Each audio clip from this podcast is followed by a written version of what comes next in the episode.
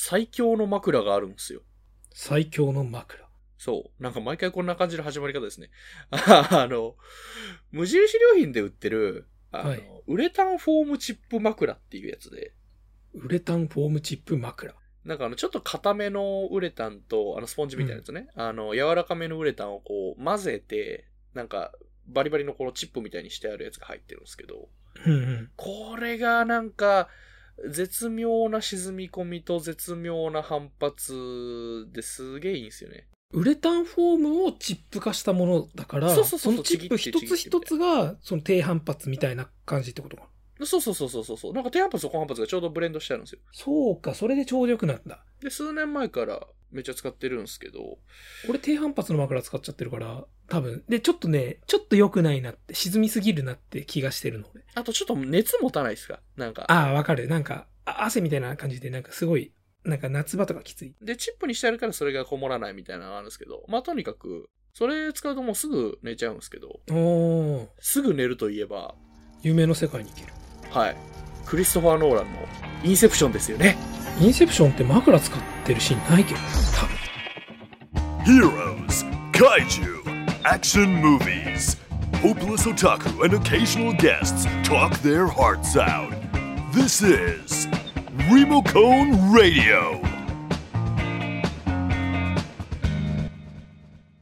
あの人たちいつもなんか本当に気を失ったように見えてるから。確かに。なんだろう。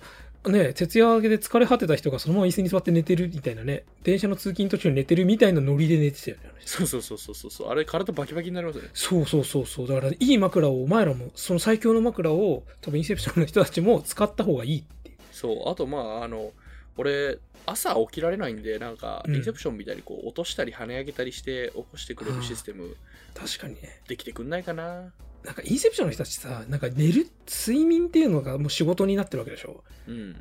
人生楽しいのかなみたいな。なんか、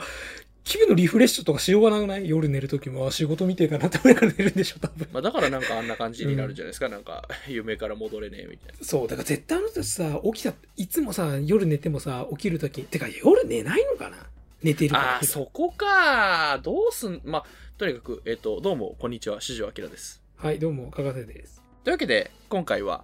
えー、みんな大好きかどうかわかんない、あの、クリストファー・ノーラン監督の映画についてざっくり語っていこうかなと。まあね、これは本当はね、祝テネット公開記念の合わせです。そうです。あの、本当はなんかテネット、えー、見る前に撮っとこうと思ったんですけど、ちょっと予定が合わなくて。いいんじゃないですかね。テネット見たからこそ、振り返るノーランの話ですよ。そうですね。というわけで、あの、今回はまあ、テネットの話じゃなくて、あの、クリストファー・ノーラン全体的な話。そう、触れる話でいこうかなって思う。なのでね、なんだろう。まずは、我々が、ノーランとどう出会ったみたいな話ノーラン遍歴ですか？俺はね、まあ、まあでも普通に多分人並みですかね。一応メメントとかは、なんかメメントはどうだろう見てたような気はするんですけど、なんかそんなにパッとした印象はなく、まあやっぱりその、ダークナイトっていうか、まあ俺はバットマンビギンズですかね。バットマンビギンズで結構ガツンと来て、前のを見返したり、まあなんかもちろんその後の、えっと、ノーランを追ってったりとかっていう感じで、で、好きなノーランは、うん。あれですかね、好きなノーラン、好きなノーランは、あの、言い方変な言い方になったけど、あの、インターステラーですかね。うーん。インターステラーがすごい好きで、で、うん逆にちょっと俺が合わなかったのはダンケルクですかね。うん、割とだどちらも金作っていうね。うん、確かに。うんうん。確かメメントとかも、まあ別になんか、あれですけに。ど、うんなんだかんだ金作の方がありますよね。あの、予算って、予算っていうかそのなんだろう、スケールとか絵面とかもなんか、どんどんね、あの、上がってってるから、そこでこう、プラスもマイナスも振れ幅がでかいみたいな。うん。あとなんか見栄えがね、豪華になったからね。だね。俺も多分最初はメメントなんですけど、多うん分バットマンビギンズの監督がクリストファー・ノーランに決まりましたってなってみたんだよ。はいはいはいはいはいはい。メメントで、なんだろう、まあこういうトリッキーな映画撮る人だよっつってブレイクした、あの、最初に注目されたけど、で、完全に超大作系になったのがビギンズ以降じゃん。うん、で、あのーまあ、べビギンズは好きだし、で、メメントも、まあ、メメントはね、まあ、後で言うよ、これ。でもまあ、完全に、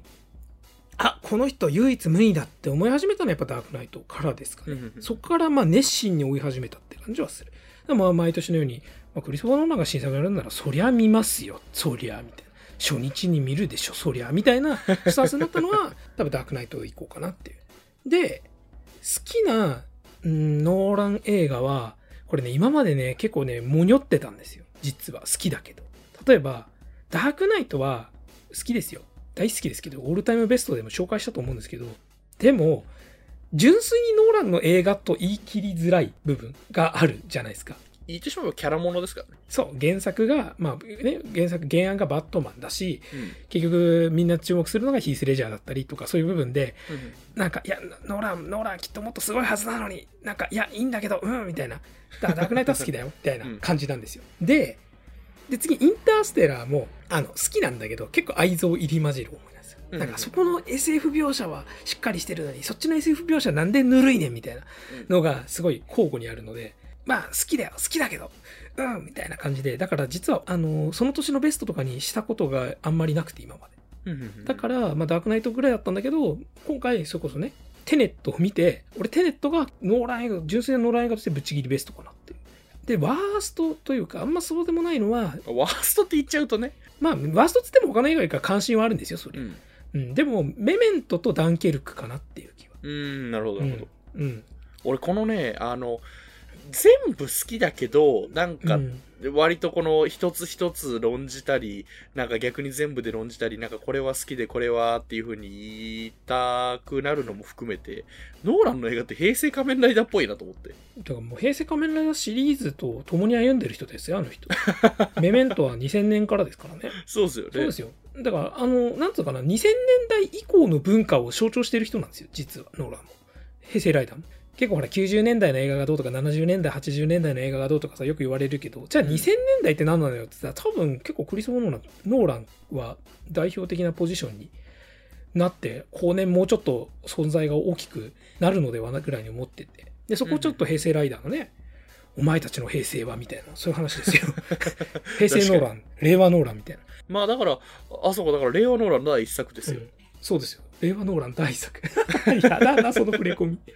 そう。いや、でもまあ本当にね、俺、あの、このテネットに合わせていろいろ再鑑賞をしたんですけど、あの、やっぱメメントってちょっと空画っぽいし、いきなりこんな飛ばしたもので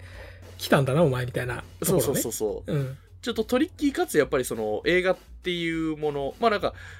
映画だぞっていう感じはやっぱりあるじゃないですか。映画でしかできないやり方で。いい意味で言うと、若気、なんか、なんか、よくも悪くも若気の至りじゃないけども、初ちょ、初作品だからこそ、かっ飛ばしてやろうぜ、みたいな気概はあり。そうそうそうそう。うん。で、クーガと確かにメメント見て。で、なんか、あの、例えばバットマン系はなんかちょっとカメラと電王っぽいなとか。平成ライダー第1期の後期の、ちょっと変遷に近い。そうそうそうそう。ちょっとキャラもの的なあれを打ち出しつつなんかキャストがやっぱりそのほら、ノーランの映画に出るっていうところ、登竜門的なあれもありつつ、あとね、インセプションはね、うん。ちょうどノーランがメメントで、まあ、まだフォローイングあるけど、うんあの、メメントから数えるとちょうど10年目だから、はいはい平成ライダーで言うとすごい仮面ライダーダブルなんですよね。一種の原点回帰的な話というか、で、なおかつこれからのスタンダードを作った作品みたいにもうんなるじゃん、ポジション的に。あとあれですよ、あの、全然関係ない俺のヨタ話。え、これ仮面ライダーダブル会の時に話してないと思うんだけど、うん、なんだなんだ。あの、ダブルの作品のサブタイトルは全て、あの、バットマン映画に起因してるっていうところからも、ああー、はいはいはいはい。ビギンズナイトっつってますからリターンズとかね。そう。フォーエバーもそうでしょなんだろうね。だから結構、ある意味俺たち世代の監督だと思うんですよ。あの、いや、でも、そうだな、それで言ったらなんか、あの、うんディケイドとかジオウみたいな作品やってくれてもいいな。めちゃくちゃヨタ話になるけど。あえて言うとテネットがジオウ。まあまあ、まあね。テネットオーバークォーツァー説や、これ無理だ。無理無理。無理。到底こじつけられない。いや、まあ、なんかいろんなうんほら、ローラン映画の世界を巡る主人公、ちょっと見たくないっすか？あの、全部に渡辺謙が出てくるとかね、そういうことやったしよね。己ノーランって。マイケル・ケインがあの、光写真館のおじいちゃんみたいなやつで。そうそうそうそうそう。で、ナルタキが絶対渡辺謙がいたのね。まあ渡辺謙2わかる作しか出てねえけど。なんか、うん。で毎回おな違う役で出てくる人ね。うん、そうそうそうそう。で、あの、ライドウォッチを毎回渡してくるのが主役じゃなくて、ちょっとなんか、あの、いい感じのポジションだった人。あ、いいな。インセプションの世界とか。そう、インセプションは多分ね、アリアドネがね、あの、うんライドウォッチを渡してくると思う。うん。あとね、バットマンビギンズの世界、ダークナイトの世界、ダークナイトライジングの世界が、なんか、繋がってるようで微妙に違うって、あの、あれですよ。あの、クウガとアギトとかあとあの、ブラックとブラック RX みたいな、ディケイド編の。ああ、わかる。コスチュームの違うバットマンが3人揃い踏みしてほしい。わかる。あの、フリー BGM みたいなやつで集合してほしい。確かにね。これ、またこの、ライダーとかの特撮の例えが毎回出てくるんだよ、俺たち。まあまあ、いもう、とりあえず一回、はい、忘れましょう。というわけで、あの、ちゃんとクリストファー・ノーランの話をしていきましいやょ、あのね、今回はですよ。う。うん。まあ、私、川瀬が、ものすごい、ノーランに対して、ものすごく考えました。この足りない頭を使って。いや、もう考えていただいて、俺あの、事前になんだろう、あの、ざっくり、まあまあ、俺たちこのリモコンラジオやった時、ざっくり座組を、本当にざっくり決めて、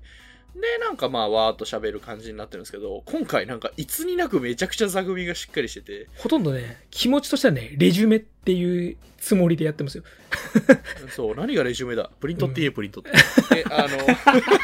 すかしてんだよな、レジュメって言い方な。で、うんあの、本当になんか、座組だけ見の章分けだけ見たら、なんか本当に研究本ぐらいの厚みがあるんで、まあ、俺は今回ちょっと聞き役メインというか、みたいな感じかなと。あのね、ノーラン統一仮説ですよ、これは。理論というと言い過ぎるので仮説としておきましょう。それは仮説なので、私のうん。ノーラン研究第一人者ではないけど、俺はノーランの学会を追放された身ですけど。何言ってるかよくわかんないけどね。はい。まあそういうことで、まあ、クリスマ・ノーランの映画を、まあね、いろいろあるけど、なんかで、特にいろいろね、毎回毎回こういう映画じゃが多いよねとか言われてますよね、巷でも。うんうんうんうん。で、特に言われてるのは構造的だってすごく言われるんですよ。実はなんか主人公がどうとかこの実際のお話がどうとかより映画全体を見た時にこうやっていうこういう作りの映画だよねって思った時に面白さを感じる映画が基本的に多いんじゃないかなっていう。そう時系列シャッフルなんかそれの最たるものじゃない。あれって結局最後まで見ないと分かんない作りなんだし。だからまあ、ある意味ではなんかその、うん。ざっくり全体を俯瞰で見たりして、あ、こういう話なのねっていうふうに理解した上で乗っかるみたいな。そうそう。でそれをじゃあ一言で何て言うかっていうと俺はねなんか構造うんうんって言うとなんかこう難しく聞こえるでしょうんううんん、だから、あえて、で、ノーラン自身もすごく言及することが多いので、今回でも言及してたので、あえてこの言い方を言います。ここね、これにエコーがかかるかな かかんないいや別にかけようと思ったらかけられますよ。な。はい。あの、クリストファー・ノーランの映画は、騙し絵映画である。なんかあの、バラエティみたいな演出になりましたけど。そうそう。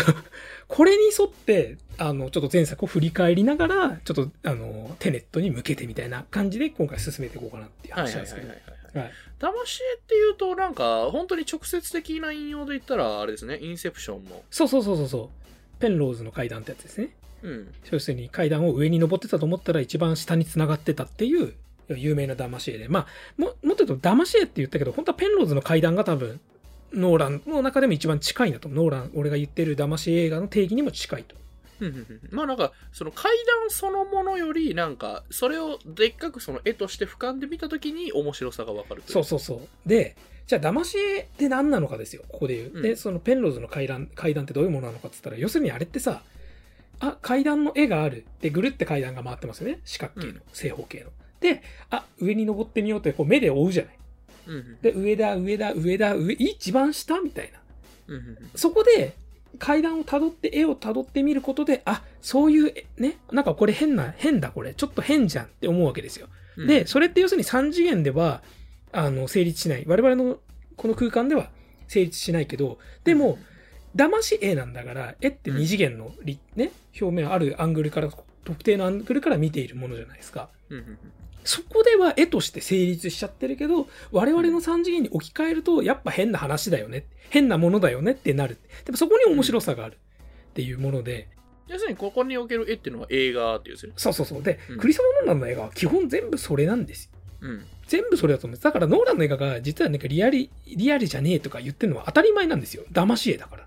本当は騙す気だったけど、でも騙す、え、騙し絵の面白いところっていうのは、あの、騙されっぱなしで終わったらダメなんですよ。あ、騙されてたんだって気づくことに 面白さがあるのであって、うん。あ、これ変だ、この階段変だ、なんだよこの階段、でもこの絵の中では繋がってんの不思議ってなんのが面白いわけでしょ？まあなんか、あの、あれですよね。あの、俺がその、この騙し絵っていう例えを聞いてすごく思ったのが、あ。の、俺その、ノーランの映画の、ざっくりとその全体的に、もうちょっとあの複雑な言い方をすると、うん。なんか、スーパーリアリズム的というか、うん。その、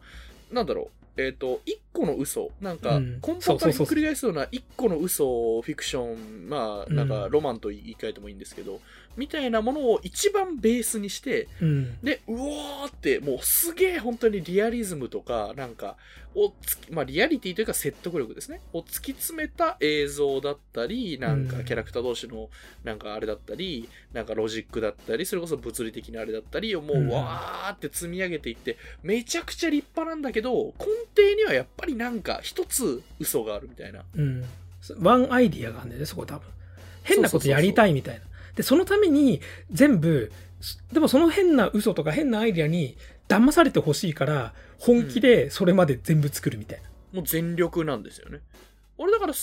そ、そこがすごいあの、あの、よく出てるなと思うのが、インターステラーというか、はあはあはあ。インターステラーってやっぱりほら、宇宙って怖え、時間怖え、うん。ブラックホール怖えっていうのを、もうめちゃくちゃ突き詰めて突き詰めて、でも結局愛が地球を救うみたいうな。、そ愛は時空を超える、愛は地球を救うみたいな大嘘で成り立ってる映画なんだよね、あれって。うんで、それを前半から見てもそ、あ、そうだ、そういう話じゃんってわかるんだけど、うん。そう。でもそれも、なんか、すげえ、いかにもすげえリアルな、あの、ブラックホールを見せるとか、ね、キップソーンに交渉を頼んだとか、そういうところで、はっきり言うと、あの人は自分の嘘をつきたいがために、ひたすら正当化をし続けるようなところがあるんで、多分ね、そう。だから、まあ、リアルっていう言い方をさっき説得力って言ったけど、そうそうそう。あの、そんな感じで、リアルっていうよりかは、そう、説得力とか正当化とか、そういう言い換えができる。そうなんですよね。そう。それは本当はそのアイデアで騙すっていうところに一点に絞ってる人なので。でペンローズの階段の例で言ったら、うわ、すげえ、もう階段にしか見えないです。見てこのコンクリートの縁の書き込みみたいなそういう話なんだけど。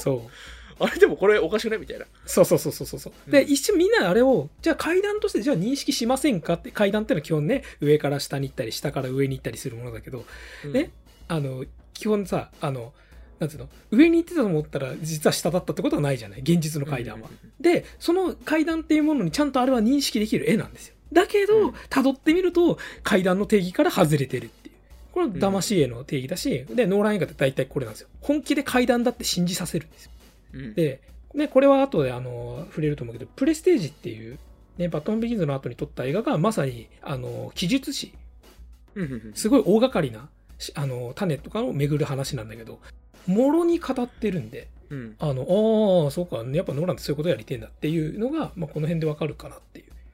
で、まあね、ノーラン自身が騙し絵っていうのを本当に映画に取り入れ始めたのはインセプションからなんだけど、はいはいはいはい。で、ちょっとここから、あの、だんだん入っていくんだけど、あのーなんだっけな、タイトル忘れちゃったな。あの、ノーラン、今 YouTube に、俺がね、何度かね、あの、YouTube で貼った、あの、すげえ昔の97年に発表された短編があるんですよ。ほうほうほうほうほうん3分ぐらい。で、それはね、部屋の中に、おまず男がいます。で、男は部屋の中でなんかどうやら下にいる、床にいる虫みたいなのを追いかけて、執拗にこう、虫をこう殺そうとしてるのよ。う。うんうんうんうん。あ、そうなんだと思ったら、その虫よく見るとその人自身がちっちゃくなったもの。ほうん。で、なんか、で、その虫もずっとうろちょろしてんその虫が、虫っぽいその自分、ちっちゃい自分が、ついに、うんあっつってバンっつって床になんか急にジャンプして飛びかかんの。う。うん。で、あ、チャンスだと思って、こいつ潰せると思って、その人は床にバンって飛び、あの、かぶさるんですよ。で、その、うん叩き潰すの。って思ったら、最後、上から巨大な手がバンって降ってきて終わるっていう。うん要するにあの T シャツの絵の中に自分がいて、その T シャツの絵の中にもみたいなやつですよ。うんうんう。ん。で、要するにこれも騙し絵じゃん 一種の騙し絵を映画にしたもので。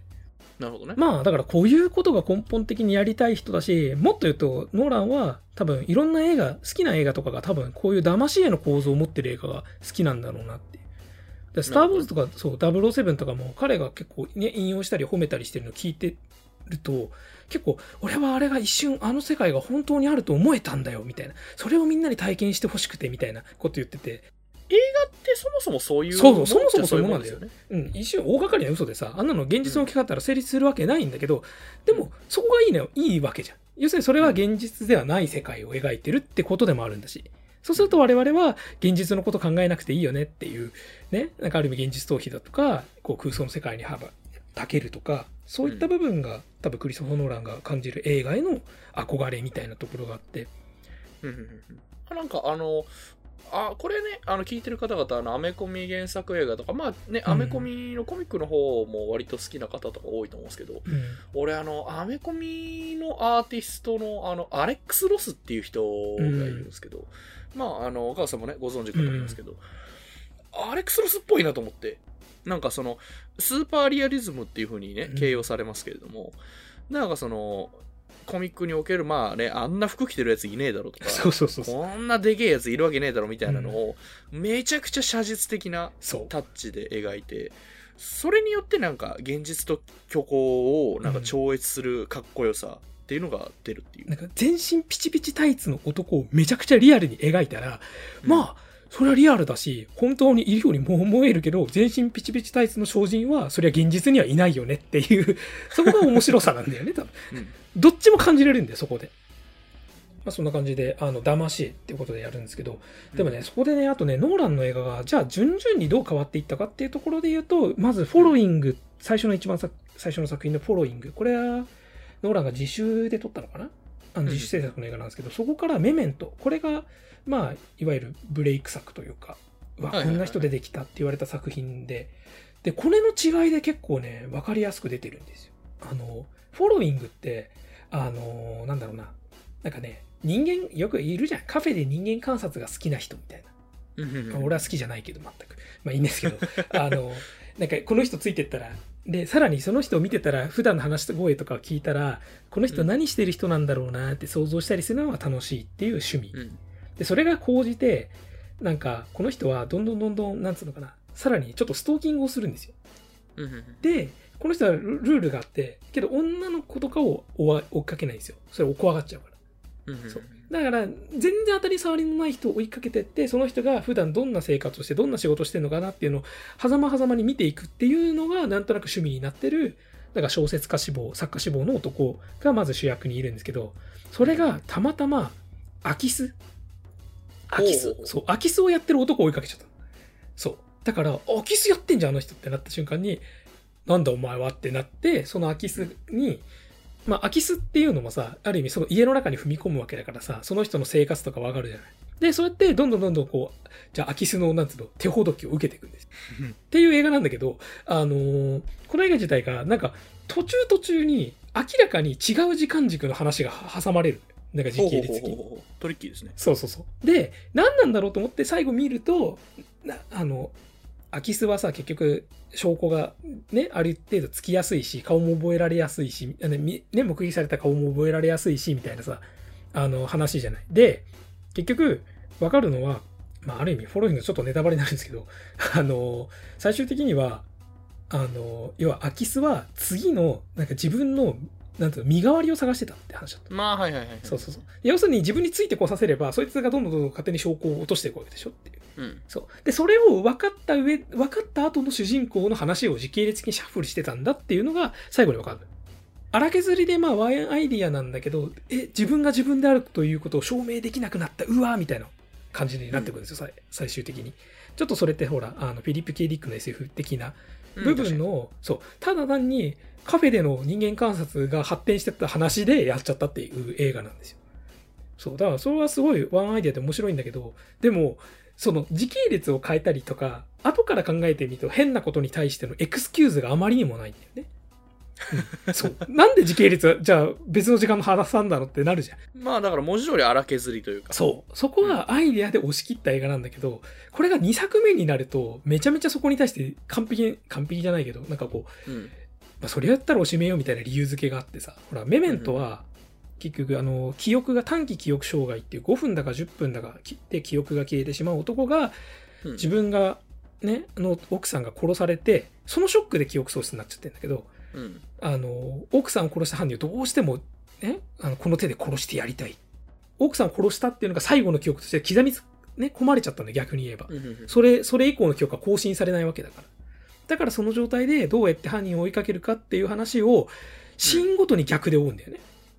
そうそうそうそう。そう。だ最後、最初に、いきなり、その犯人とおぼしき男を殺すシーンから始まるんだよね。バーンっつって。で、そこがね、それこそテネットにもつながる逆再生で撮られているっていう。うんで、それが結構衝撃的で、で、この構造にすることによって、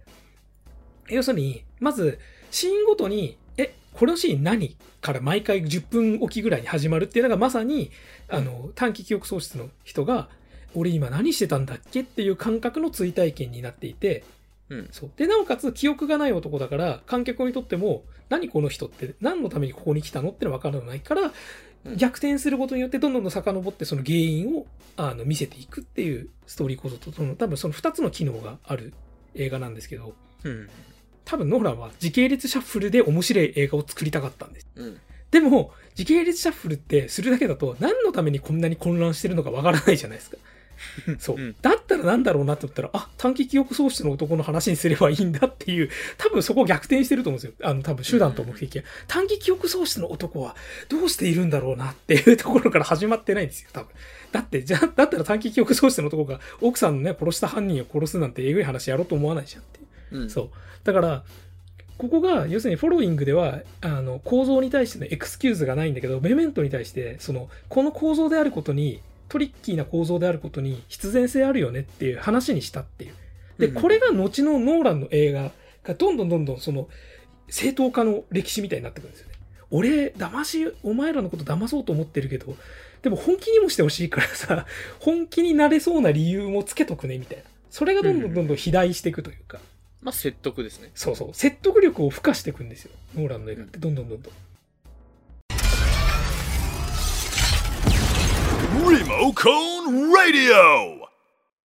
で、こんな感じで、まあ、あの、騙し絵映画から始まり、じゃあ騙し絵を、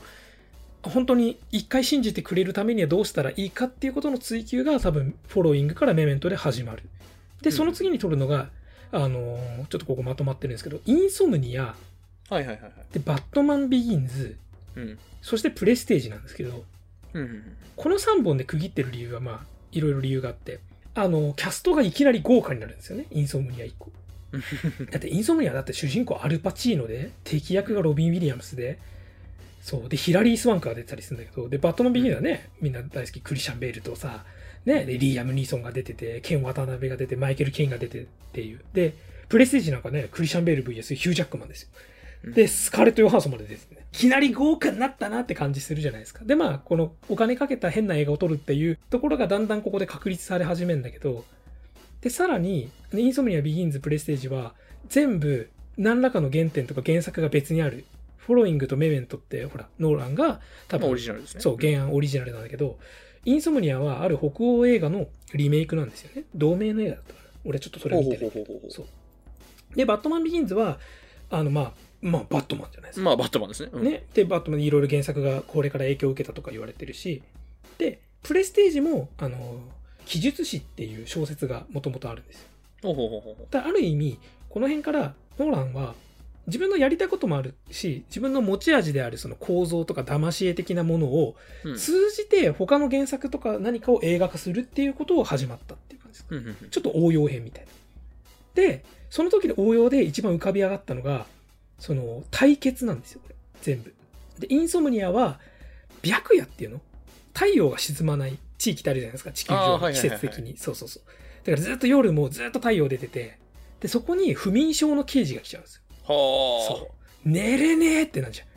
ただでも寝つけねえのにさらにずっと昼間やんって思いながら、連続ずっと寝つけないまま犯人を追いかけていくうちに、うん。犯人を追いかけてて、それ自体はね、その刑事自体はまあ正義感なんだけど、うんちょっ。とやってる捜査中に誤射しちゃうの、人を。撃ち殺しちゃうんですよ。あらーって、死んじゃったみたいになって。で、うわー、これを隠しながら、犯人を追いかけるってめんどくさい話になってくるんだけど。で、そうすると、実はその殺人犯を追いかけてるんだけど、殺人犯も、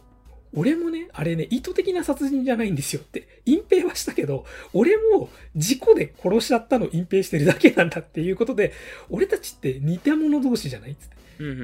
そして、そのインソムニアのその犯人は、主人公が誤射してるところを見ちゃってるんですよ。だから、うん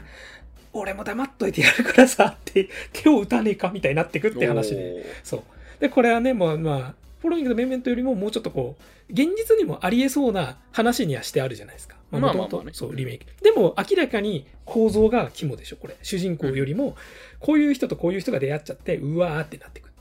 あだからあれですね、対決っていうのは本当に文字通りのバトルも含むけど、そうよりもなんか対立構造的な話の対決っていうね。うん誰かと誰かが対立して、しかも対立はしてんだけど、真逆であると同時に似てもいる。まあなんかどっか通じるものがある。そうそうそう。うんで、これがさ、結局さ、考えてみりゃさ、バットマンってそういう構造でしょ、基本的に。まあね。そう。だって戦う映画、ね、まあ、戦うヒーローだし、大体主人公のアンチテーゼ的な悪役で、特に一番有名なのはジョーカーですけど。うんで、インソムニアでもセリフの中にジョーカーって出てくるんですよ。そう。で、しかもその、刑事が自分は正義のことをやってるけど、そこに対してちょろちょろこう、ミスとしっていうか、やらかしてしまったことを、なんとかごまかしたいみたいなのって結局ダークナイトとかでね、繋がってくるじゃないですか。うんだ多分だ、バットマンビギンズに監督抜擢されたのはインソムニアがあるからじゃないかなと思ってて。あーまあなんか時期的にどうなのかわかんないけど、多分、うんうんううんん、多分あの、要するにこれでリブートで、この人はそのリブートとかリメイクができるっていうのと、その対比とか、あの、その類似性とかそういうものができるよねっていう。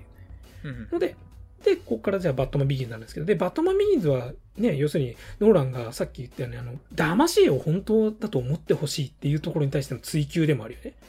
まあ、だって、ザ虚構ですからね、コミックって。バットマンですよ。コウモリをね、格好、コウモリの能力もないのにコウモリの格好をしたお金持ちが夜な夜な戦ってるって話を、でも、お前もこの、こういう感じだったら、コウモリの格好して戦うべっていう 思わせる話でしょ、あれって。ね、お前もこんだけ金持ってて、でも親が急に殺されて、なんかコウモリのトラウマ持ってたら、コウモリの格好するんだよみたいなさ、なんか、すごい話だけど、そうそうそう。そこで完全に、あの、ノーランが、お前ら騙されろって言い始めてる。で、さらに、バットマン自体は、ね、悪人に対して、コウモリの格好をなんでするのかって劇中で言ってたじゃん。これはトリックだっていうじゃん。そう。うんうん敵を脅すってか、あの、恐ろしくして威圧するために、コウモリの格好をしたり、この忍者の忍術を使ったり して、敵を騙すんだって言ってるのは、まさに、バットマンがやってること自体がノーランがやってることなんですよね。まあ、究極の虚構ですよね。で、面白いのはバットマンビギンズで、あの、この後ね、だいぶお世話になるマイケル・ケインだったり、ハンス・ジマーさんだったり、あの、クリス・コーボールドってあの特撮監督の人ですけど、あとは、あの、ネイサン・クローリーっていうプロダクションデザインの人とかも、この、この辺からですね、会うの。で、まあなんか、ざっくりその、今のみんながみんな大好きなノーランの形成し始めこの辺ですよね。うん。派手で特撮もあるみたいなのがバットマンビギンズ最初だから。俺あの、あれなんですよ。なんだっけ、割とほら、あの、ダークナイトのラストの、ザ・ダークナイト、ドーンってみんな、あもちろん大好きなんですけど、俺、バットマンビギンズの方が、好きなんですよ。いや、あのね、バットマンビギンズじゃないですよ。バットマンビギンズなんですよ。そのイントネーションと違う面白い。あれ、よくない？だって本当にさ、なんか、なんだろう、虚構、あれでなんか、バットマンっていうね、まあ、あの、世界的キャラクター、コミックのタイトル、えっと、まあ、正確にはバットマンってコミックのタイトル、ディテクティブコミックスだったりするんだけど、まあ、その辺の話は置いといて、あの、バットマンが始まるですよ。そう、これね、今、あの、DC のね、映画もユニバース化したりさ、あの、MCU もそれこそあるけどさ、要するにさ、あの映画たちは基本的に、そうやってヒーローがいる世界だからヒーローがいるみたいなところになってるじゃん、すでに。元よりヒーローはいたんだみたいな。でも、バットマンビギンズって、面白いのが、ヒーローがもともと存在しない話なんだよね。この世界では。だから、うんあのーなんだっけ、ほら、最初さ、感激、あの、劇を見に行くんでね、あの、劇だっけ、映画だっけ、うんあのー両親と共に、あの、ブルース・ウェイン少年が。うんで、その時に、うんもともとは解決ゾロなんだよね、確かあれ。そう。うんで、解決ゾロって、マスク・オブ・ゾロって映画化もされてたりしてるけど、要するにすでにヒーローものがある世界で、その日やってたから、それにインスピレーションを受けてたんだっていう話があったのに、それを変えちゃったんですよ。うんあの、オペ、なんかすげえ怖いオペラかなんか見てそう。だからあの世界にはヒーローがいないんですよ、もともと。スーパーヒーローっていう概念が、フィクションの中にも存在しなかった。でも、こんな目に遭えばお前もスーパーヒーローになるだろっていうところまで持っていくって。だから、バットマンビギンズってなった瞬間に、おおヒーローがいなかった世界にヒーローがいたぞって、いるようになったぞってところで終わるっていうのが、すごい、あのね、グッとくるっていう。グッとくるんだよね。ダークナイトもいいね逆に言うとそこまでお膳立てするために逆算して作ってるんですやっぱあれね完全にだからじゃあゾロをやめようとかさいろいろやってるわけでそう。だから全部ほら、現実の兵器型で、マントも、ヒーローはマントをするよねじゃないじゃん。あれは結局、あの、うん形状記憶の、あの、電気を通すといろいろこう、変形をするやつをグライダーの代わりもできるし、ね、防御とか、あの、姿を隠したりもいろいろできるから、合理的にやってるっていうのも結局、まあ、そのリアリティ、リアリズムとかリアル思考っていうだけじゃなくて単純に騙されてほしいから、最終的には騙されて、あ、騙されてたわって気づくとこまでがオチだから、そこに向けての前段階として、ああいうビルドアップをやってて、で、まあヒーローが、あの、まあ主人公がヒーローを一から作っていくっていうのは明らかに MCU のアイアンマンに影響を与えてるっていうのはもう MCU の作り手が言ってることなので、まあこれはなかなか、ちゃんと、今ね、ビギンズ人気ないけど、ビギン好きだよ、俺。いや、そう、なんかみんななんかダークナイト、ダークナイト3部作とまで言われますからね。でもなんか変なシュールでダークナイトトリロジー、かっこ2005からと書いてるけど、いや、2005にやってるのはバットマンビギンズやでってなるじゃん。なんか変なのって思うけど。で、あとはその、このね、構造の対から対決の映画で、まあ一番それが際立つのがプレステージなんですよ。はい、プレステージでプレステージも結構、やっぱね、なんかねノーランを見返そうっていうとどうしてもダークナイト以降になっちゃうので、俺もそうだったんだけど、うん、で、プレステージも、じゃあ、めちゃくちゃ面白い映画かっつうとめちゃくちゃ面白い映画ではないんだけど、でもね、今考えて、ね、考えてごらんなさいよ。ヒュージェックマンとクリスチャン・ベルが戦うんだよ。見たいでしょ？ウルヴァリン対バットマンだよ。見ろよって話でしょ？で、しかもその間にいるのがスカーレット・ヨハンソンだよ。すごくないこれ？スーパーヒーロー対戦ね、X メンバースと、で DC と MCU ですよ。最強でしょこれ。それをマイケル・ケインが見守ってんだよ。わけわかんねえ。まあいいんだけどさ。けど、あのー、プレステージは、あのー、これプレステージもね、めんどくさい話で、あの、進み方、基本進行が、お互いの手記、日記みたいなのを読み合ってほるんですよ。う、なるほど。へで、ー要するにお互いがお互いの、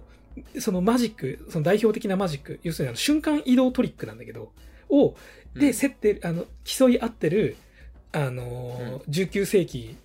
後半ぐらいかな？の、うん。あのー、記述師2人なんだけど、で、もともと同じところ修行してたんだけど、だんだんだんだん、こう、意識の違いからライバル関係が出てきちゃって、そう。で、別れて対決するんだけど、それをお互いが、お前の種がきっと書いてあるよなって信じて、その手記を奪い取って読んでるんですよ。お互いが。そう。そう、そこから回想してから、もう回想の回想の回想みたいになりまくる。マジね、デッドプールも真っ青な、クソめんどくさい映画ですよ、これ。で、でもそこで最初にね、言うんですよ。マジックにの、マジックはよく種が重要だと言われるが、種ではないっつって。うんうんまず、あれなんですよ。マジックには3段階あるっつって。まずは確認って、観客に、これはこんなね、何の変哲もない、ここに何かものがございますでしょって見せる。でもそこには何の変哲もないわけなくて、種がある。で、次にそれを作動させる、ね、ギミックを作動させて、あら、消えたとかさ、あら、切れちゃったとかなんかいろいろあるじゃん。その、作動する仕掛けを見せる。で、おおって思うけど、で、最後に、じゃあこのカード、例えばね、トランプのカードを消したのは、このカードはここから出てきましたとか、この人は生きてましたとか見せることで、みんな、わーって驚くじゃんっていう。で、それを、その段階のことをプレステージって言うんです。だから要するにこれが結局、マジックっていうのがね、どこで騙されて、うんで、どこで騙されたってことに気づくとかさ、で、騙す構造自体はそこまで実は重要じゃないんだって。観客が騙されてくれるかどうかなんだ、俺たちはみたいな話になってくるんですけど、これって結局ノーランがやってる映画の話でしょっていう。うん。まあね完全にノーランの騙し絵的な特性が、すごいここで結構際立ってるんですよね。そう。で、なおかつ、あの、二人の男が結構対照的な仕掛けなんですよ。まあ言わないけども、まあその瞬間移動トリックだから、この人が、ここにいたはずなのに、あ、消えました。どこに行ったのかな？あ、ここから現れたっていうのが瞬間移動じゃないですか。うんね、これをぶっちゃけ映画でやっちゃうとさ、映画って編集でいくらでもできるんだからさっていう 気がするので、まあ、うん多分ね、ダークナイトの撮り方変わったのはね、多分ここで行き着いちゃったからだと思ってんだけどね。結局、映画でさ、手品見せるって難しいでしょ。だって編集でどうにでもなるじゃんって思うじゃん、みんな。うんそう。まあ、それあるんだけど、で、それでヒュージャックマンとクリスチャン・ベールの瞬間移動トリックって真逆なんですよ。そこはすごい面白いそう、クリスチャン・ベールは超シンプルだ。でも、ヒュージャックマンは超めんどくさいことやる。それが最後の方で明かされていくって話だ。へえ。で、しかもその明かされて、お互いがお互いでマジかってなる。あ、いいな、それ。見てそう、それこそがプレステージなんですよ。で、プレステージで終わるんですよ。うんそう。あの、騙されてたってことに気づくってところで終わるっていうところでしょ。で、この自体が映画の,、ま、あのマジックになってて。で、なおかつ、この3段階あるっていうのが映画における3、三段、なんだっけ？あの、三部構成の、あの、脚本の、あの、起点結。木があって、点があって、うんケツがあるみたいなのもちょっと多分連動するね。だすごく、ノーランの映画への、あれが出てるなっていう。まあね、これはもともと原作の映画化にも関わらずすごく出てる。でも、なんかノーランって、やっぱその自分の題材にあってね、に見合った撮り方をまだ見つけられてない気もして、だからそのマジックの凄さみたいなの伝わらないんですよ、あんまり。そうそう。なるほど結局それって CG じゃねえのとかさ、もう引いちゃう目線もあるというか。だからちょっとそこでプレステージで限界に突き当たるので、この次の段階にここで来るのがノーラン映画の確率ということで、ダークナイトが来るんじゃないかな。うんリモコンラジオで、ダークナイトは、あの結局これで、あの長編劇場映画としては初めて本格導入された IMAX70mm カメラっていう映画で撮ったっていうのがもう革新的で、ね、もうあれのせいで IMAX シアターで超大作がやるっていうのを本当に慣例化したじゃないですか。で、まあそれまでも IMAX 用にあのコンバートした、変換して IMAX フィルムにした映画とかはあったんだけど、もう完全にじゃあ IMAX 前提で撮りゃよくねって開き直ったのは多分ダークナイト初なんですよね。そう。あの、でっけそうえカメラそうそうそう。バカでかいカメラで、うんアスペクト比もね、あの、1対1.43ってちょっと正方形みたいな形だったりとか。うんでしかもめちゃめちゃ画素がいいって。あの、映画のフィルムってさ、35mm フィルムとか 16mm フィルムってみんな想像するけど、なんつうの、あの、このピラーってやつ。ピラーってやつなんじゃん。うんうんそれに比べると IMAX フィルムってすげえもんね。あの、IMAX フィルムがすでに写真だからね。あの、アルバムに載っけてる写真と同じぐらいの大きさなの。これ、もう、フィルムってさ、こう、よーくこう、光とかにさ、透かしてさ、あ、これなんとかのコマだとか見るじゃない、よく。そこそ、あの、お宝交換バザーとかでフィルムね、あれしてたりして、あの、見にすることもあると思うんだけど、あとは劇場限定フィルムとかさ、もらえたりとか。あのねあるあるある。ダークナイトね、IMAX フィルムの劇場限定のプレゼントはできない。ポストカードぐらいあるんで。ああれ自体、一コマ一コマがクソでかいの。だから、ものすごい緻密なんだよ。だって、あんなちっちゃいコマだってさ、映画で投影した時にさ、すげえ綺麗に見えるわけじゃん。35mm とか 16mm って。でも、IMAX カメラでそのよノリで 70mm っていうさ、その、あの、写真とかポストカードみたいなデカさで 撮ってるってわけだから、もう、情報量が頭おかしいんだよね。だから、映ってるものは本物にしか見えないっていう。うんでも、これなんですよ。プレステージでぶち当たっちゃって、言うてでも嘘やろってなっちゃう部分。構造的には確かに面白いけど、でも映画なんだから詰まるところこれは映画という別の嘘があるわけでっていう。そこでうん多分構造を突き詰めができなくなったからこそ多分 IMAX カメラを導入したんじゃないかなって。要するにそこにお膳立てしてそこに映したものは、でも超本物っぽいでしょって。でお前ら一回騙されろボケみたいな。なんか、まあなんか、あれですよね、俺はそんなになんかそこを手放しであんまり褒めたくないけど、なんかそのあんまりほら CG を使わないみたいなところとかさ。そう、でも、そこも結局、あの、CG も使わないのも、多分現場で撮れたもので、ほら、本物でしょって言いたいんだよね。う。ん、そう、だからあの、あれなんだよね、その、し反 CG 至上主義とかじゃなくて、あの、単純にその現場で撮れるものを尊重するっていう意味での、あの、ノー CG みたいなところだと思う。あとね、あれなんですよ、バットマンビギンズのあの DVD の特典映像かなんかにあるんですけど、うん。バットマンがなんかこう、上からジャンプしてきて、バッて着地して、バッあの歩いていくみたいな場面を、確か本当に当時の最新鋭のフル CG と実写で撮ったやつがあって、うん結構画面が暗いから、あのーうんまあ、よーく見ると確かに CG の方が CG でわかるんだけど、で、実写で撮ったやつと比較して、ノーランが一発で、いや、絶対実写の方がいいわ、つって。全然わかっちゃうよ、こんなの観客だって。みんな観客大スクリーンで見るんだよ、つって。観客の目舐めない方がいいよ、みたいなこと言ってて。なんか、怖っって思うんだけど。怖っそう。やだなもう完全に。まあまあ、その、そういうところからも多分、ノーランのこの CG 嫌いみたいなイメージはついてるけど、別にでも、例えばダークナイトだって CG の編集を、ほら、CG ってさ、リアリ、リアルさっていうのは単純にそのコンピューターうんのかけたお金とか技術だけじゃなくて、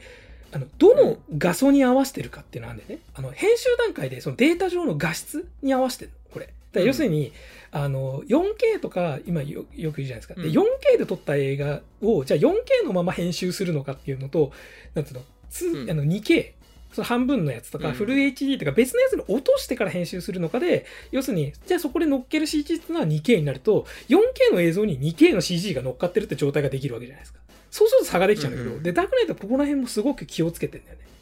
これデビッド・フィンチャーとかもすごい気にしてるらしいけど。要するに、その画質で撮れたものに見合った、あのーなんていうの企画とかそういったもののフォーマットの CG を使ってるっていう。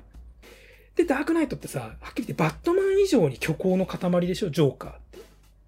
あんな嘘くさい人いないじゃん。あんな嘘くさい人いないよね。紫色の風紀でさ、へずっとヘラヘラして。あの、こんなやついねえだろと同時に、いそうというか。いたらすげえなって思うじゃん。うんこんなやついねえって思うってことは逆に言うと、いたらすげえにもなるってことで。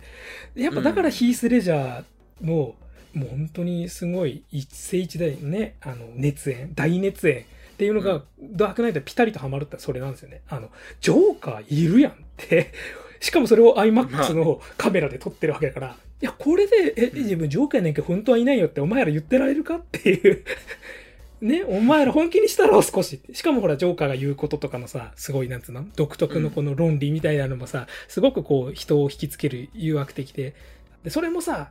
相まってさ、信じちゃうじゃない、ジョーカーの存在を。で、信じさせることに成功したんだよ、ダークナイトって完璧に。うん、で、ここで、やっぱそのプレステージまでの作品と、もう、一皮向けたんですよね。だから、それは多分、ヒース・レジャーもそうだし、あの、でハンス・ジーマーの、あの、本当に、とりあえず死ぬほど雰囲気を作る重低音とかさ、そうもうそういうもう力技なんだけど、その力技重なった挙句、あそこにいたジョーカーは確かにあの映画、見てる間は本物だと思ったっていう、そこに達したっていう、これ虚構におけるリアリズムが極致に達したのがダークナイトで、で、なおかつこれが、これ以降のスタンダードになるかなっていう。だから、そうそう。だから、次のインセプションでは、ね、一見現実超リアルな夢、でも変な夢っていうのに挑戦できたって。うんこれはもうジョーカーで、あの、確立したことの多分応用ですよね。確かにね。あれをキャラクターじゃなくて世界観に埋め込んだみたいな。そう、そこが、そう、ダークナイトまでは結局、ね、あの、バットマンとかジョーカーとか、だから逆にさ、ゴッサムシティ自体はさ、もう世界とか構造で見せてないじゃん。そう。で、しかもさ、ビギンズとダークナイトライジングの方がまだゴッサムシティってこう、嘘くさく見えるんだけど、ダークナイトはまんまシカゴなんだよね。うんそう。だから、ちょっとね、ゴッサムシティの描き方も変わってるっていうのは、ちょっとこれはライジングでよりようんうんそう、それでインセプションは、あのー夢に挑戦しつつ、で、そこでインセプションで初めて出てくるのが、あれなんですよ、さっき言った騙し絵なんですよね。で、多分、ノーランももしかしたら自分の映画が騙し絵だって気づいたのが後天的だったのかなって気づくけど。そう。そう。そう。ああ、ここでね。あの、なるほど。ああ、だから騙し絵っていうものを知っ俺て、あこれじゃねえのっていう、まあ、元からちょっと思ってたみたいに言ってたけど、そう。で、いつか、じゃあ、騙し絵そのものを映画に活かして、俺の映画そもそも騙し絵みたいなもんだしって思った時に、じゃあ、夢ってさ、うん。見てる間さ、なんか、変、どんな変な設定でもさ、疑わなかったりするじゃん。まあ、明晰夢ってものはあるけど。うん。で、ある意味映画もそういうもん。じゃん。映画って見てる間は確かに、後から考えると変なことあるかもしれないけど、見てる間は、まあまあまあってなるのが、まあ夢と映画の性質は似てるし、で、夢と騙し絵の性質も似てるし、俺がやりてえこともこれじゃねっていう。そだから一番なんか、うんうんうん。まあ、この時点では一番純粋に似てたんだよね。俺、あの、その、なんだろう、うん。俺、ノーランのね、そういうとこ結構好きで、あの、日本のほら、ゲームクリエイターの小島秀夫監督っていう、いるじゃないですか。小島秀夫も、ちょっとこういうとこあって、まあだから、どっちもその、お互い小島秀夫的、うんノーラン的というか、なんかね、あれっぽいのよ。あの、めちゃくちゃ平べったく言うと、あの、小中学生ぐらいがさ、昨日テレビのさ、なんかアメリバボとかでやってたさ、なんか最新の学説によるとみたいな話とかをさ、危機として休み時間に話す本気にしちゃったし、あと、俺本気に思ったこの興奮をみんな体験してみたいな。味わってみ。そうそうそうそう。あの、知ってるこういうのがあってさっていうのをガンガン映画に取り込んで、なんかっていうのがすごいなんか両者ともあるなっていう、なんか最新のね、物理的なあれだったりとか、あの、小島秀夫だったらなんだろう、なんか、あの、人類のなんかホモサピエンス、ホモルーデンスみたいなところとか、あとなんか情報、ミームとジーンとなんとかかんとか社会学的なーテーマうんぬんとか言うけど、多分それも全部は多分補強だし、あとあの人たちも純粋になんか頭いいとこじゃなくて、純粋にそこになんかがキャッキャしてるっていう。そうそうそうそうそうそう。あの、これめっちゃ面白くない？っていう風に言うのよ。ね、そうそうで、それがなんか、あの、我々をすごい引きつけるみたいなね、ところは結構あると思ってて、俺だって未だに言うもん、あの、ね、あの、かかしさん、あの、ゲームあんまやらないと知らないかもしれないけど、あの、あの歴史のイントロにはなりたくないってめっちゃ言いますもん。そういうのがあるのね。あ、ほら、エキソンとイントロっていう、なんかほら、DNA の複製の時に、なんか、ペテ捨てられる領域みたいなのそれに例えて言うのねあの、俺はなんかその、そう、なんか忘れ去られたくないみたいな意味合いで言うんですけど、こんな言い方するやついねえだろと思って。いつか言おうと思ってたんだよ、きっと。ネタそう帳かそうんそうそうなかに書いてあるそう。でもエキソンとイントロってかっけうんーってなったんだと思う。でもそれって最、いいのよ。それでいいの。俺が面白いとかかっこいいとか、俺がすげえと思ったことをみんな思ってほしいから、頑張って本気でそれを信じ込ませる。少しでも、一瞬でもいいから信じ込んでほしいって。で、それが多分。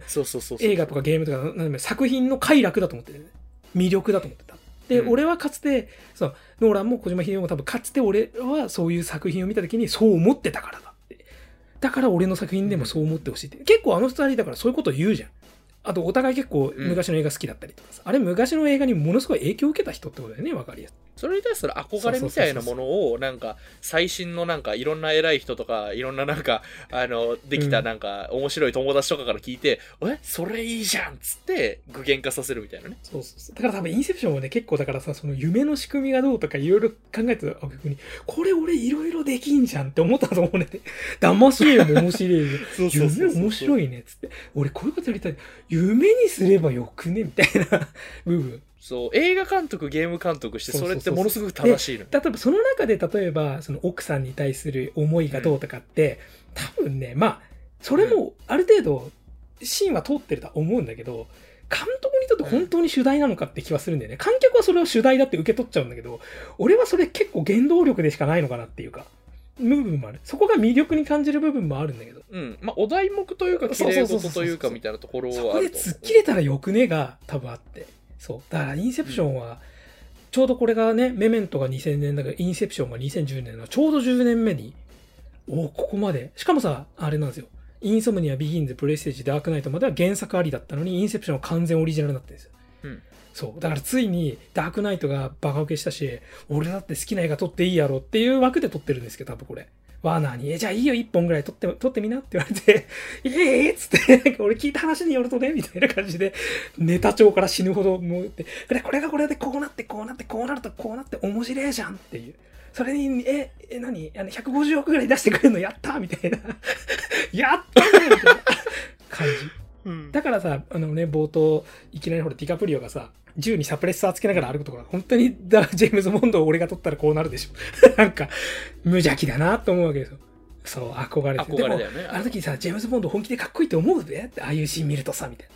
俺もそうだったんだよ、みたいな。うん。だから多分、ノーランの映画って多分、そういう、もっとなんか、ピュアで原型的なものでもあるから。まあ、それが多分、インセプションで、ついに発、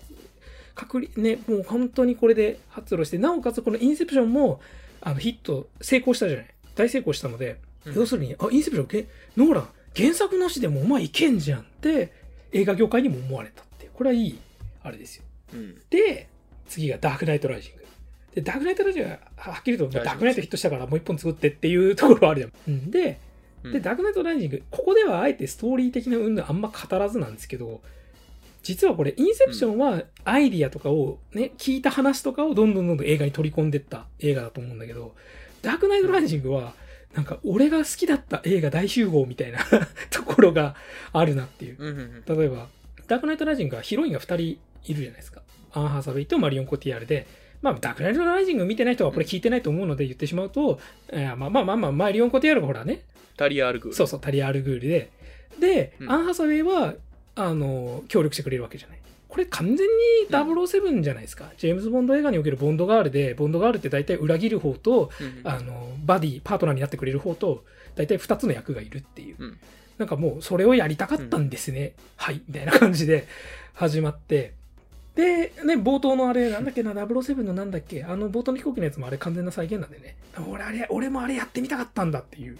やつで飛行機ぶっ壊したっていう。まあなんかあれですね、うんルパンでいうところのさ、藤子ちゃんと、あの、その、そのテレビスペシャルのその回のヒロインみたいな。ヒロインの構成もそこだし。で、なおかつさ、あの、ベインもさ、まあ、ね、原作のベインどうこうっていうのも、原作のベインっていうのを、お、あの、なんつうの、盾にした、めっちゃあれダース・ベイダーですよね。シュー、呼吸音、シューコー、シューコーうるせえしさ、あの、あの、ベインってさ、ずっとさ、なんか、肩をこう、掴んで歩いてるんですよ。うやって。うんうんうん。あれさ、ダース・ベイダーって腰のベルトに手当てて歩くでしょあれじゃねとかさ、うんあとは中盤であの下水道で戦うじゃないあの時にさ、まんまの場面がね、バットマンがなんかこうトリックかなんかでバンバンバンってやって、ベインのカットになって、ベインが喋りながらバットマンを追い詰めていくんだけど、バットマンの姿は見えないんだけど、ベインの方が優位っていう。あれさ、うんうんうんスター・ウォーズのジェダイの帰還のダース・ベイダーのさ、あの、シスターの部分なの。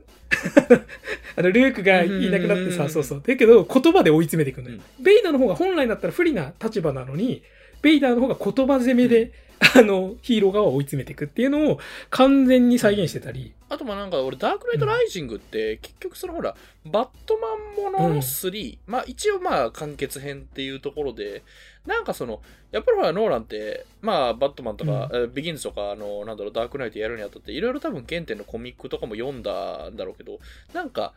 そこのなんか、えあー絵というかそのバーンと見開き一枚絵とかコミック的な絵みたいなものをなんか、もうここぞとばかりに出し切ってやろうっていうのがすごく見えると思う。確かにね。だから、見せ場がやたら多いとかもさ、でやたら長えじゃん。ん。なって、これとインターステラーでしょ、一番今のところノーランで長いね。160何分あるからね。あの、警察署でのほら、なん警察署というか警察署前でほら、あの、うん。真っ昼間にさ、うんバットマン軍対ベイン軍がわーってぶつかるところとか、すごくなんかコミックの見開きっぽいのよね。後ろで戦ってるモブの動きが超しょぼいんだよね。なんかパパンチしてるフリ同士みたいなのやってんだけど、あれもね、言ってしまうと俺、燃えよドラゴンだと思うんですよ。あれは。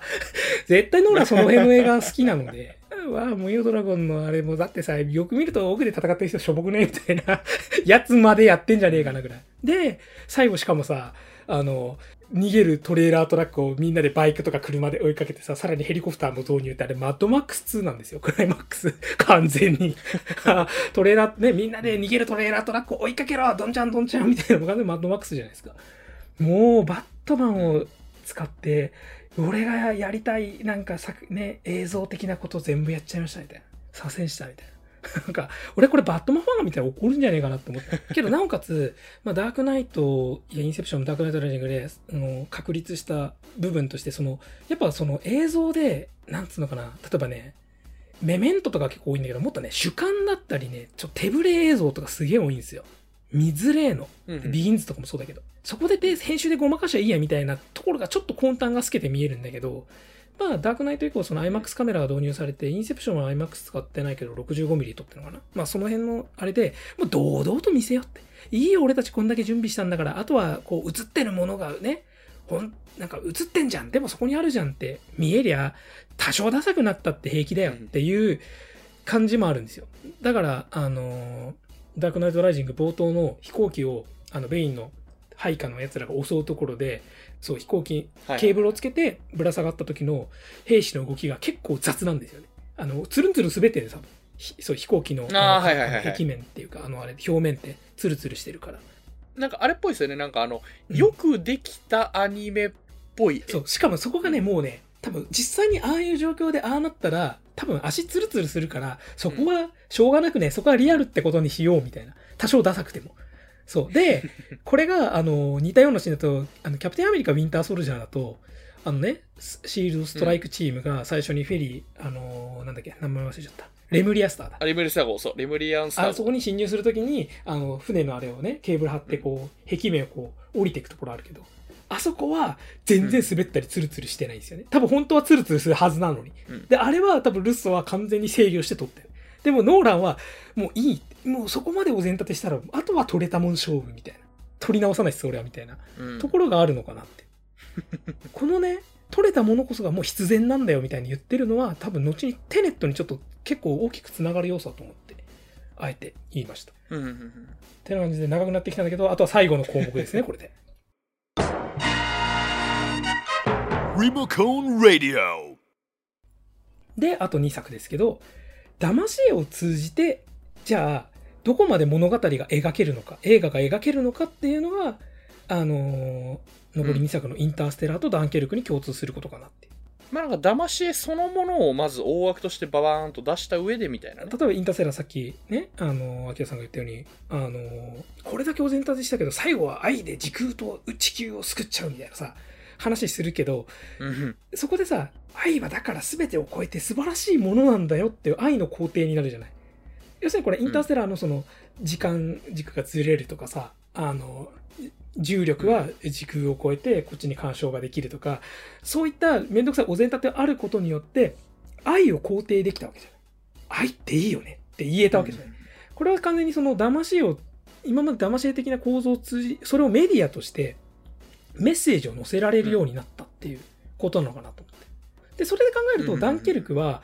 本当にエキストラ総動員で、ね、実際の兵器とかも駆使して撮った場面と、でもそれを巧妙に時間軸をずらして、ある人にとっては1週間の地獄体験であり、ある人にとっては劇的な1日の体験であり、ある人にとっては残り1時間のカウントダウンサスペンスだっていうのをやることによって、それぞれに極限状態があるわけだよね、戦争って。で、うんうんそれを突き詰めて、戦争ってやべえべ、やっぱっていうわかんない。そんな、あれだけど、そう。で要するにそれもノーランの構造とか、騙し絵的なものがあるからこそ、そこを描けるわけだよね。うん。で、そこはちょっと、ある意味大人というか、ただ単にこう、俺はこの構造がやりたいんだから、ちょっと抜け出し始めてるのかなって思った。インターステラーとダンケルクって。なるほど。最終的なあの愛だったり、その戦争のあれだったりを描くために、なんかその、まあ、多分どっちもあるんだろうけどね。その、どっちもあるけど、あの、比重がそっちに寄ってったみたいな。比重がバランスが取れてるのがインターステラーとダンケルクで、でねまあ、ちょっと偏見、偏見とか、まあ、俺の観測範囲でしかないんだけど、ちょっとそのインターステラーとダンケルクを、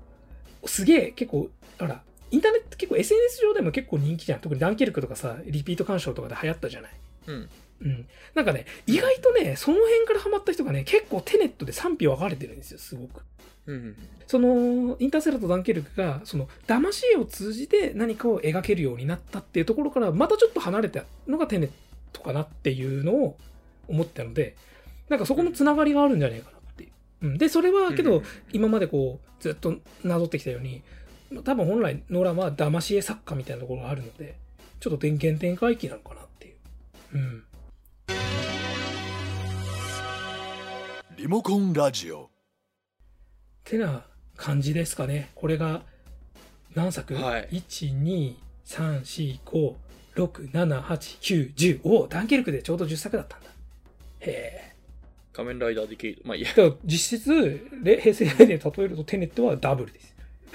いや、もうまたわけわかんない。まあ、なんかさっき例えた気がするけど。またわけわかんないなるほどね。うん。まあ、なるほど、なるほど。まあ、いや、でもしかしあれっすね。あの、うん。これ結構ね、やっぱりなんか、分離、まあ自分、まあ別にうん、主に喋ったのはかがさなんですけど、なんか自分で言うのもあれだけど、なんか結構いい感じになったんじゃないですか？なんか謎本ぐらい出せるこれは結局これ分量本当はブログで書きたかったんだけど、喋った方が面白いかなと。うん。まあ喋ったらぶっちゃけ1時間ぐらいで済むけど、これブログで書こうと思ったら、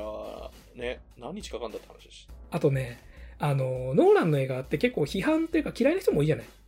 うん。で、そこも似てんですよ。うん騙し絵ってさ、要するに階段を見てね、あ、階段が最後戻ったね、うわ、すげえってなる人と、だから何って思う人絶対いるじゃん。